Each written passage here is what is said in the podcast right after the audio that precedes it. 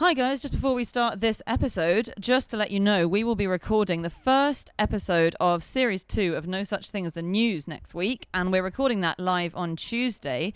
And for the middle section of the TV show, we would like to use the most interesting facts that you guys, our audience, has learned from the news over the past seven days. So if you've seen anything interesting in the news, tweet it to at QI Podcast, email podcast at QI.com, or post it up on the No Such Thing as a Fish Facebook page. And we'll pick our favorites and use them in the middle of the show. Okay, hope you enjoyed this show, which is a recording of the dummy run for No Such Things as News that we did live last week. On with the show.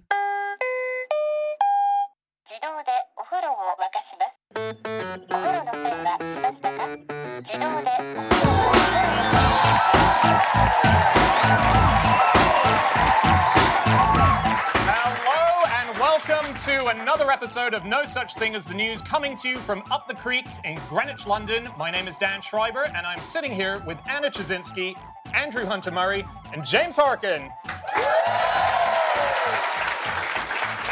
Once again, we're here to present the most interesting stories we found in the news of the last seven days. And in no particular order, here we go. Starting with you, Ptaszynski. My fact this week is that one of the stalls at the Conservative Party conference this week is a grouse shooting simulator.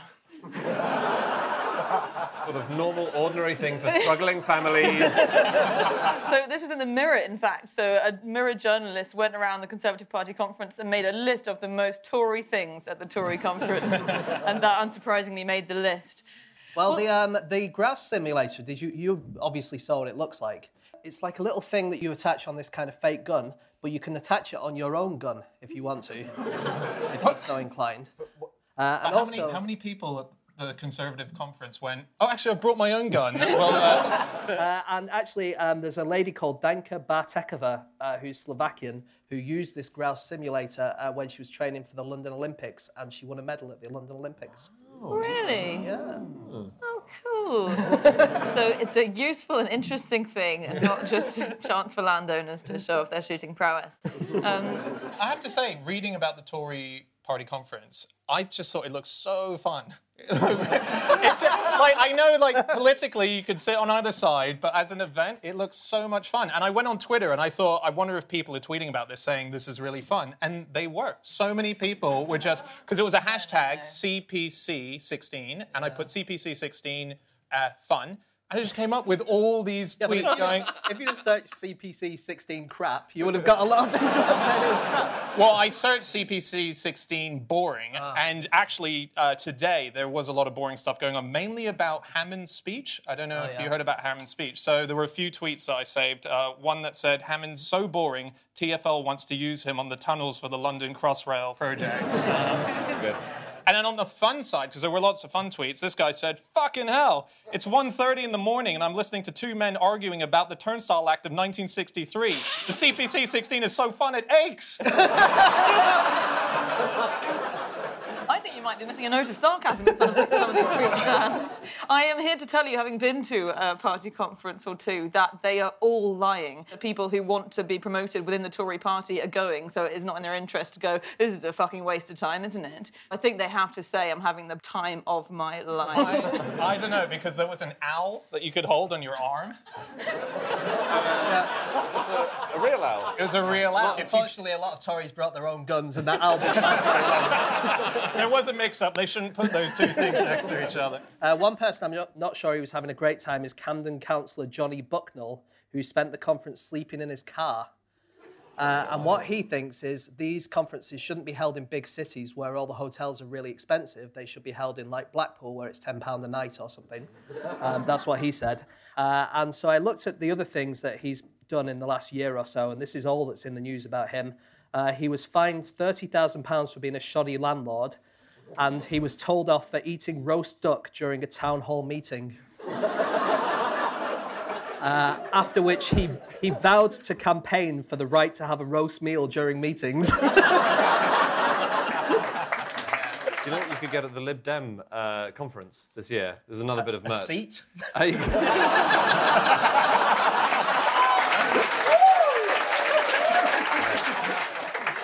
I think you find, James, seats are the one thing the Lib Dems really struggle with. Um, no, they, they so they also have. I mean, all the party conferences have their own merch, but the, the Lib Dem conference, you could get branded 18th birthday cards, Lib Dem themed, in a pack of 50. For someone who has 50 young nephews or nieces. Don't worry, darling, you can sell them to pay off your student loan.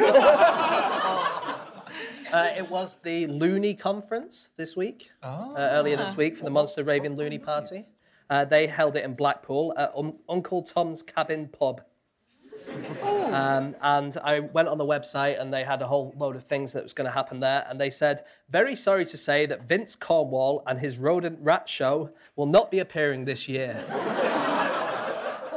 Vince has had surgery and been told to take it easy, although he is up and about and will be attending with Andrew the Rat. There was an incident at the UKIP party conference, which was in September. One of the failed leadership candidates called Lisa Duffy went out for dinner. The conference was in Bournemouth, and the place was raided by immigration officials who wanted to check the visa status of the people working in the restaurant. And apparently, the chef, she said, ran away into the night. So she said, watching our chef running away into the night, his apron flapping in the wind, was a surreal moment. Turned out they were all completely legally working in the UK, so I have no idea why he ran away. Could be the idea of having to serve a whole bunch of UKIP candidates.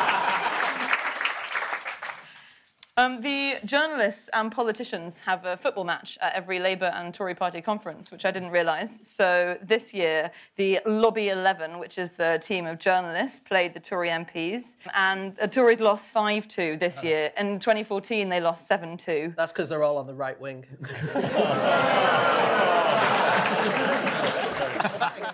Uh, another thing that's been in the news and is related to football this week is the Hungarian referendum.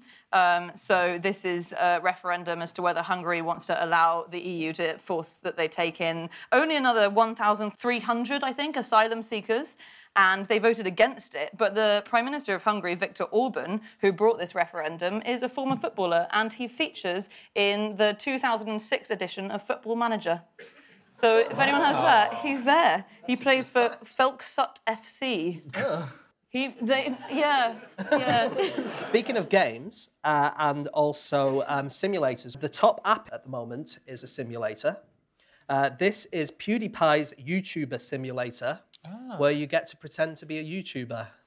It's a great game. What? So do you j- you wear a simulator and you're just looking into a camera and going, "Oh, my life's so crazy. I just." Amazingly, it's even more boring than that. um, you, you're a character on your phone and you're in your bedroom with a computer and you have to make um, videos. You don't get to really make videos, you just get to pretend to make videos. And then they get views and you get money for that and you can buy more things to decorate your bedroom with. Your fake bedroom. Your fake bedroom, yeah. I played it this morning, which is why my research is a bit kind of short this week. Um, no, I made a video. It got 13 views and three subscribers, uh, and it got me enough money to buy a cardboard box to put in my bedroom. Uh, and then I had to wait for it to get delivered. And it said that it would take 30 seconds, and my app crashed, and it took me three minutes. And then I just got bored and I stopped playing. Uh, and this app is made by the same people who made Goat Simulator, uh, a game in which players can drag things, wiggle things, throw things, and lick things. I think it needs to be specifying what things. There's a there's a new uh, virtual reality simulator out as well as so you put it on your head and um, what it is the game is you're a lonely cow in a field. Yeah, genuinely. And, and there's no other cows and people come and they taser you and and force you into a truck. And it's meant to raise awareness about how cows are being treated in the world today. Um, doesn't sound that fun, does it? Now I say that loud. Uh, but the pictures look amazing because you're on all fours and you're just walking around your living room, um, occasionally going when you're when you're tasered. And there's another one where you can um, you can be a piece of coral. Uh, it's another virtual reality simulator, and you sit and you're a piece of coral, and you watch uh, the the reef uh, decay from acids that are let into the water. The one thing I know about coral is they get most of their nutrients from urine. They get it from fish urine. So parents, don't buy this game for your children. Uh, we need to move on in a sec to our next fact. Anything before we do? Just back to politics, one thing. Yep. Um, so there's been uh, there's been an election in Brazil uh, for the mayor of uh, Sao Paulo, and the man who has won is the host of the Brazilian version of The Apprentice. Oh my Yeah, I know. what are the chances it'll happen twice in one year? Okay, it is time for fact number two, and that is Andy. My fact is that comets sound like a cross between a cat and a dolphin. yeah. You mean the noise that they make? I mean, the noise they make. So this week, uh, the Comet 67P Churyumov Gerasimenko, uh, the, the Rosetta uh, satellite has uh, probe. We call it uh, probe. Pr- probe. Probe. it's weird when people shout probe at you. Uh, I'm used to it. Okay, no. Um, they, so it, they, they, um, they've, they've gathered so much data from this comet that they never had before. And one of the things they found is it gives us this low frequency hum. And they're not exactly clear why. It might be because it has charged particles in the, in the, in the gas and the dust jets that it gives out. And I think uh, we can play it. This is a sped up version of it because it's normally below the range. That's kind of Hearing the dolphin-y. dolphin. Yeah. Imagine it, but more like a cat. Imagine pressing it together. It sounds like a cat purring a bit. Anyway, that's that's the noise it makes. I think it does sound like a cat purring. Yeah, more than a dolphin, in fact. But that is very sped up, isn't it? So actually, it's like one of those noises every 20 minutes or something. a dolphin that clicks very infrequently. And have we had to manufacture that sound because it doesn't quite? We can't send sound back, so they're picking up signals of what the sound should be generating, and we're rec- that's a recreation.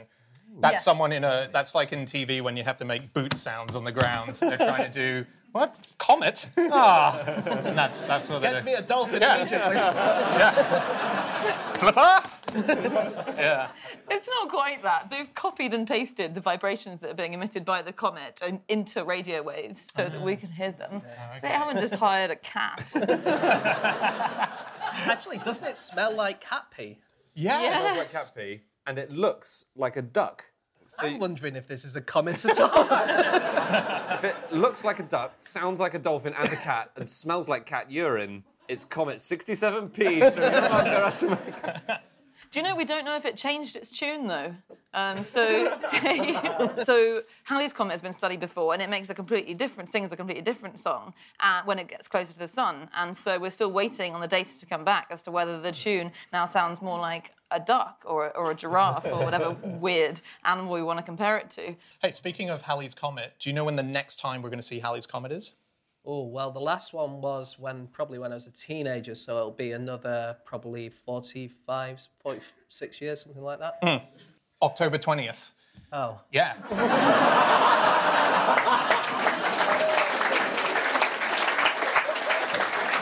and I'm older than I think. James, I've just got the word hubris in my notes here. You could send me 50 birthday cards. I hope you like Tim Farron.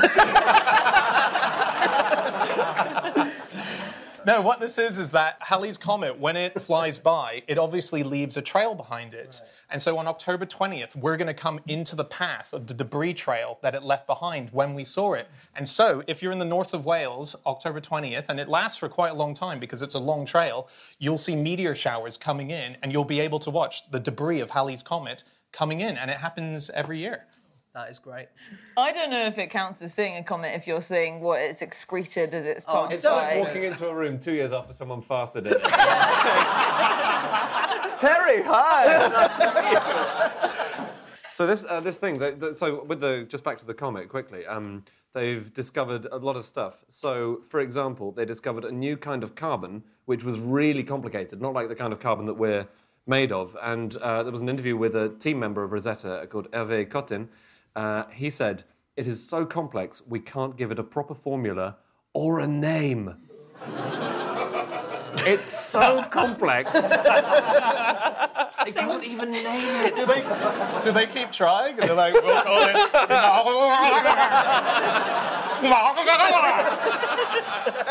Um, have we said why this is in the news this week? Rosetta, um, which is the probe which went around uh, the comet, uh, it's crashed into the comet and it's the end of its life, isn't it? It's not actually the end of its life. It's just cut off its phone conversation with us. Yeah. It's kind of hubristic of us to assume that it's now dead. Well, that's true. But one, you see, because it's like solar powered, isn't it? So they were thinking, well, maybe we could just kind of land it softly, and then next time it goes near the sun, it can power up again. Well, they weren't sure if that was going to work. And then, so one of the um, scientists at the ESA, Matt Taylor, said they'd rather go out in true rock and roll style and crash into the comet. It's weird that he said that because they crashed into the comet at two miles an hour. That's walking pace. That is walking It pace. It strolled into a comet.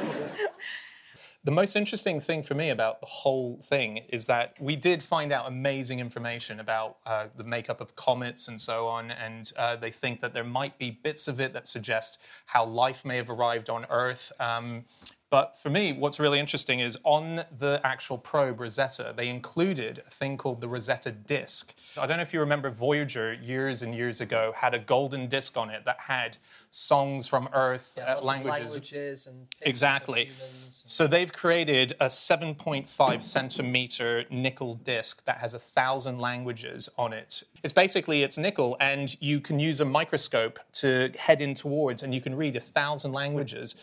Um, so for a second time, we've seeded the idea of language that may die very soon into the universe, which is quite cool. It will just sit there. All the aliens that have just finished building a record player. Ah, great. Finally, we can. Oh, wait, something. Oh, what's this format?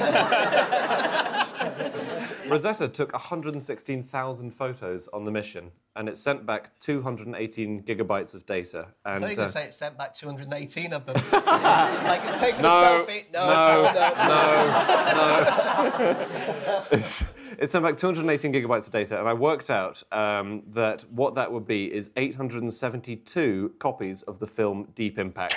that's, but that's the only version I could find of the film Deep Impact online was dubbed into Tamil, so it might be slightly more or fewer. Speaking of uh, Deep Impact, um, I was surprised that no one has got angry about the fact so far that Rosetta has gone into uh, the actual comet because in 2005, NASA crashed their probe, Deep Impact, into a comet called oh. Tempel 1, and an astrologer tried to sue NASA saying that they had upset the balance of the universe. and Well, all of these horoscopes are bollocks now, aren't they?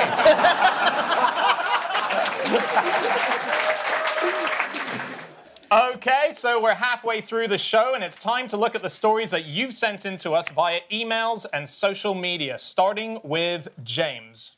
Okay, this one um, comes from uh, David Smith. Um, it's at DVD Smith on Twitter, and it comes from The Independent. A Russian children's charity has had a million flyers printed asking people to exterminate beavers. Um, that's due to a misprint. It should have read, Do good. Uh, Anna? This is a tweet from at Eye of Siva, and it comes from the Florida Sun Post. And it's the story that a 68 year old man who married a 24 year old woman, only to discover when looking through family photos that she's his estranged biological granddaughter, said they have no plans to divorce. He said, I've already had two failed marriages, and I'm determined not to have a third. Uh, and finally, Andy. My fact this has been sent in from Kenzie Lee. An employee of the Canadian Mint is currently on trial, accused of smuggling £100,000 worth of gold out of the building in his rectum. he kept on setting off the metal detector when he was leaving, and, and they kept on doing a sort of pat down search on oh, him. No, nothing there. Okay, well. And then they found some gold pucks and a tub of Vaseline in his locker. And he maintains that this is completely circumstantial evidence as well. So anyway, he is at the moment innocent until proven guilty. until proven really weird. Okay, it is time for fact number three, and that is James. Okay, my fact this week is that Nobel Prize winners always immediately return their award so they don't lose it in the subsequent party.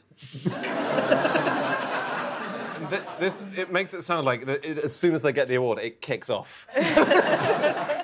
So I think the key to the fun that they have, because they definitely do have fun, is that they made sure that every year um, 200 of the 1,300 seats there are allocated to students. from the uni. Yeah, so that's what it is. And a lot of the parties are led by students. So the best part of the Nobel Prize ceremony, apparently, um, is the after party, and it's called Nobel Nightcap. Do you know what they make the Nobel laureates do? Shots. They, they induct them into the Order of the Ever Smiling and Jumping Green Frog. and everyone, like Richard Feynman, was a part of it. Richard Feynman was really excited because, as well as playing the bongos, he's a he's a, an amazing physicist. Uh, Most people just know him as a bongo player. No, he was involved in science as well. And yeah, and they gave him one of these awards. And he was really excited because he does an awesome frog impression. So he was like, oh, finally, you can bust this out and it's, and it's not weird. And so what they do is they get, they get people who've won the prizes, uh, usually in physics, um, to be, they have to leap like a frog, and they also have a massive paper mache frog that they have to carry all the way back to the origin place of the frog. So people who've just won the biggest award in science can be seen at 2 a.m. with a huge paper mache frog. Or one. So it changes every year, the formalities, and sometimes it's a person dressed up as a frog. Right. Um, they mix it up all the time. Of course, you say physics, and it is the Nobel Prizes this week, isn't it? Yes. Uh, and the physics prize has just been won by three British people, Yeah. which is great. Um, So there is a lot of partying and it is very fun, but there also is the actual ceremony bit, which is very serious. And so all Nobel laureates get a course in how to receive the actual prize from the king. So there was actually a British uh, Nobel Prize winner called Paul Nurse. And they use his video as an example of how not to accept an award. he got his medal turned around and held it up like he'd won the World Cup in football classic Brit, and um, they edited that out from his winning video, and they apparently show that in a uh, in the demonstration of how to receive it by how not to receive. he could have it. done yeah. worse. He could have been like Knut Hamsun, who won the 1920 Literature Prize. You don't need to tell us, James. Um, he got drunk and he pulled the whiskers of an elderly Nobel committee man. Uh, and then he snapped his finger against the corset of his fellow laureate Sigrid Undset and shouted, It sounds like a bellboy! It was a different time.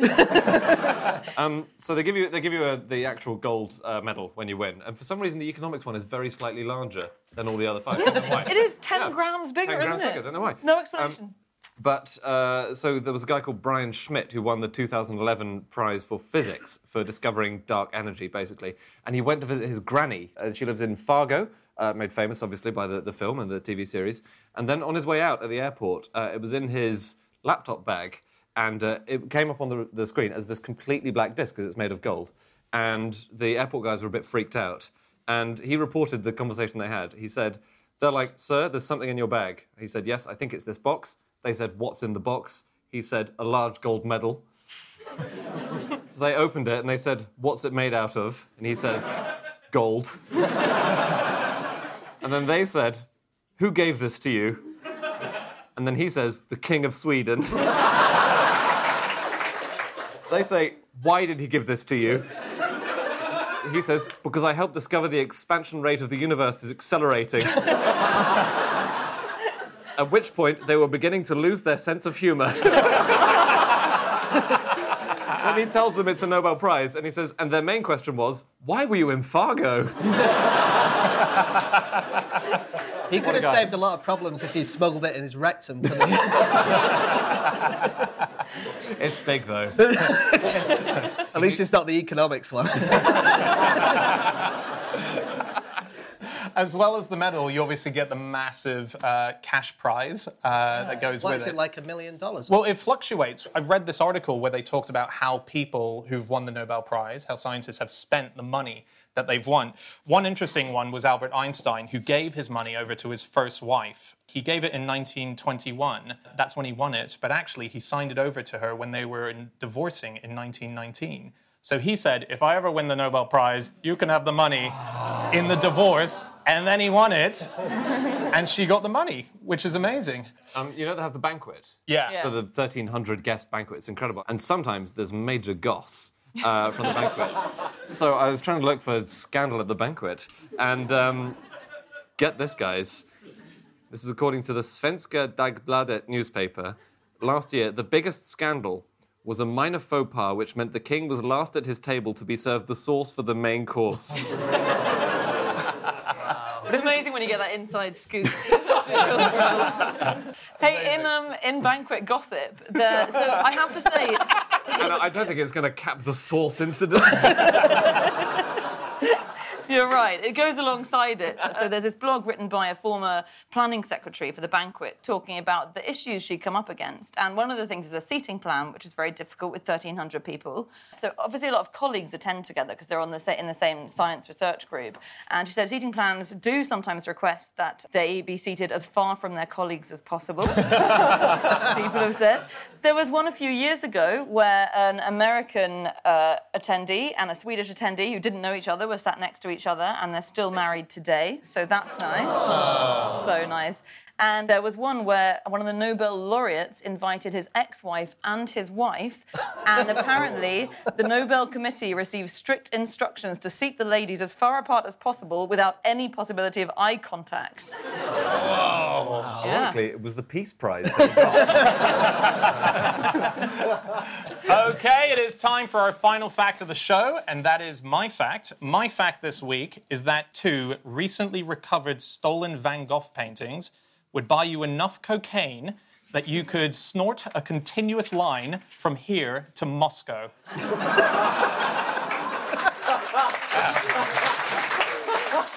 and you'd still have a bit left over for when you get there. Uh, so the reason that we know this is that two, you may have seen in the news this week, two very uh, famously stolen Van Gogh paintings, which were taken back in 2002 from the Van Gogh Museum in Amsterdam, were recovered, and they were found in Italy near Naples in the property of a famous cocaine mafia cartel. And the idea is that they were using these paintings as currency. So we found out how much one Van Gogh would be worth. We doubled it, and then we worked out how much cocaine that would be equivalent of. It's a shame that you have to make the swap because once you've given away the paintings, you've got nothing to snort the cocaine off. Because that's the most rock and roll moment of your life. when these two uh, paintings disappeared, they actually found the people that they thought may have stolen it. Um, There was a guy sent. There were two people sent to prison, weren't there? Yes. Uh, the main one was called Octave Durham, and he was known to the police as the Monkey uh, because he was so good at evading arrest. As monkeys are. Exactly. You ever tried to slap the cuffs on a monkey? They've got little paws.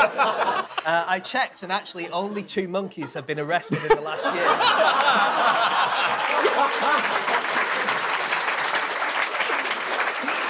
Um, one was for harassing locals in Mumbai, uh, and the other was after a high-speed chase in Washington State. he was he was sitting on the back of the guy who was driving, so it hardly seems fair, and they did let it go quite quickly afterwards. But still an arrest. So they never recovered the paintings from them, but they they assumed it was them because at the site they found their DNA on the ropes, on the ladders, and on both hats that they left behind. Like a, like a monkey wears a hat.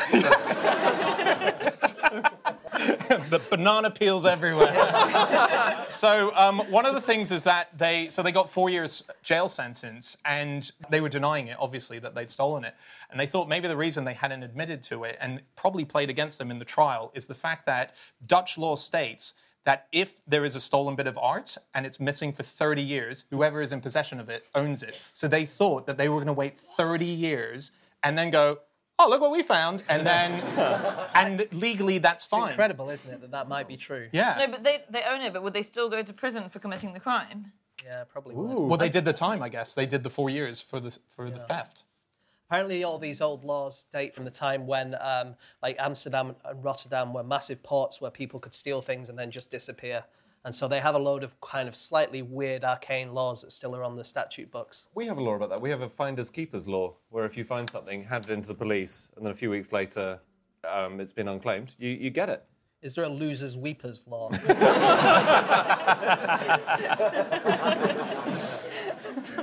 Um, there has been another development in art theft news. Um, so the FBI has a top 10 art crimes list, which I didn't know.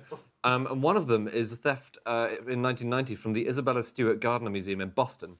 Um, and this year, the FBI dug up the garden of a mafia boss called Roberto Gentile to try to find it. It didn't find any of the paintings that went missing. And this is the evidence they've got against him. He did a polygraph test which assessed the likelihood he was telling the truth about not being involved at less than 0.1%. He was found to have a handwritten list of the stolen artworks and their values. Um, and he was recorded telling an FBI agent he had two of the stolen paintings. Well, this is the biggest ever art theft in the US, and um, the way they did it is so um, movie star style. They dressed up as policemen, these two guys, and they turned up and said to the security guards, Hey, we uh, got a call about disturbance in this art gallery full of priceless things. Can we get in? And so the security guards let them in. And then, as soon as they'd been let in, they said, in your face, this is a robbery. I think they did. In fact, I think they were quite polite about it. They did the classic thing. They said, "Gentlemen, this is a robbery," and then tied them up and stole the stuff. Kim Kardashian got robbed, didn't she, this Yeah. week? And they reckon that might have been the Pink Panther gang, uh, who apparently have lots of these kind of tricks. Like sometimes they get away on bikes dressed as women, and sometimes they get away in speedboats. And one time, so they didn't get spotted, they put wet paint signs on all the benches nearby so no one would sit on them. And always with the theme tune. Da-dum, da-dum, da-dum, da-dum, da-dum. Um, there's, I read an interesting story about art heists. So there was a story about a guy who he was called Radu Dogaru, and he stole 26.38 million dollars worth of art. And so he was caught and he was going to trial. And he said that he was willing to divulge where all of the art was. The only condition was that he got a Dutch trial instead of a Romanian trial, because it turns out that the laws are different in every different country for how severe a sentence you get for stealing art. Hmm. And the Dutch laws are way less severe than they are in Romania, where they're extremely severe. So it's a difference between four years in jail or 20 years in jail. So I looked for the best place to steal art from. And, and it turns out it's on Norwegian cruises. Okay. Yeah. So a guy, a, a uh, uh, Kentucky native uh, called Kevin Hudgens, he recently stole it. was a copy of a Rembrandt, still worth about thirteen thousand American dollars, and he stole it. But he happened to steal it while the cruise that he was on docked in Bermuda. And in Bermuda, they just don't care. They're like, that's fine. And his trial, because wherever the wherever the boat docks, that's where you are the law of. And so he got fined five hundred dollars for stealing it as opposed to 20 years in jail had he docked in Romania, for example. So if you're on a cruise and there's a good bit of art, check out where you're docking, Yeah, check out the a cruise laws. to Romania. Yeah, exactly. But if you're heading to Bermuda, have a look at the walls on the ship and I mean, Romania is. Pr- it's not completely landlocked, but there's not that many cruises go there, I don't think. Has, has anyone else been researching cocaine news? Just quickly on that. So this is a story from last week in Seattle. Um, the police got handed a suitcase which had been lost, and they said, "Well, let's look inside and see if we can um, find any, you know, clues to whoever might have owned it." They opened it up. They found 31 bags of cocaine, uh, a scale for all the cocaine, uh, some marijuana in case you got bored of cocaine.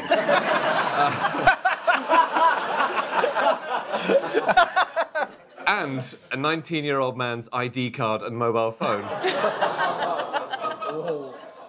a little while after this had been handed in, a 19 year old man approached police saying he had lost his briefcase and he needed it back as it contained some extremely important paperwork.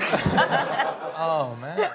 he, he was arrested because of uh, all the cocaine. I, I found one bit of cocaine news. Um, it's a study, uh, a new study. Um, scientists have found that cocaine makes fish feel drowsy. Yeah, they gave some cocaine to some zebrafish. Uh, and also, they can take 100 times more cocaine than mice can, and 1,000 times more cocaine than humans can. Wow! What, but they're just blinking very, very, very fast. slow. I guess it slows them down. Yeah, it slows them down. oh, yeah, of course. Bizarre. That, isn't There it? was another study on cocaine uh, in the last week, actually. So it turns out that Now turning into cocaine news. Welcome to cocaine news.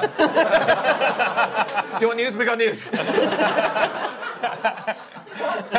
the reason Andy's so anxious is that it's most likely his cocaine is cut with a flesh-eating substance. So 65% of cocaine in this country is now cut with this thing called levamisole, um, which literally rots human flesh. And so, yeah, I know, nice. It's used by farmers to purge their livestock of parasitic worms, usually, but it also serves this extra purpose. Um, and But it keeps the weight off.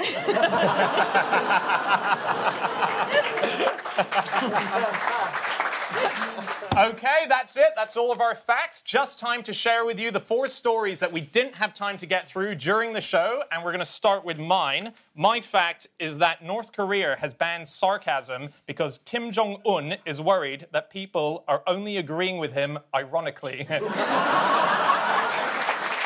uh, James? Okay, mine is that the police in Utah have officially recommended against shooting random clowns. Okay. Uh, Andy? Uh, this is from the, the Times of India. A building in Massachusetts had to be evacuated after residents complained about a peculiar smell, which turned out to be caused by a man cooking urine in his flat. And finally, Anna? Uh, yep, this is from the National Post of Canada, and this is that after the official opening of a ring road in Edmonton, Canada on Saturday, motorists were surprised by a large electronic sign announcing, We done, bitches.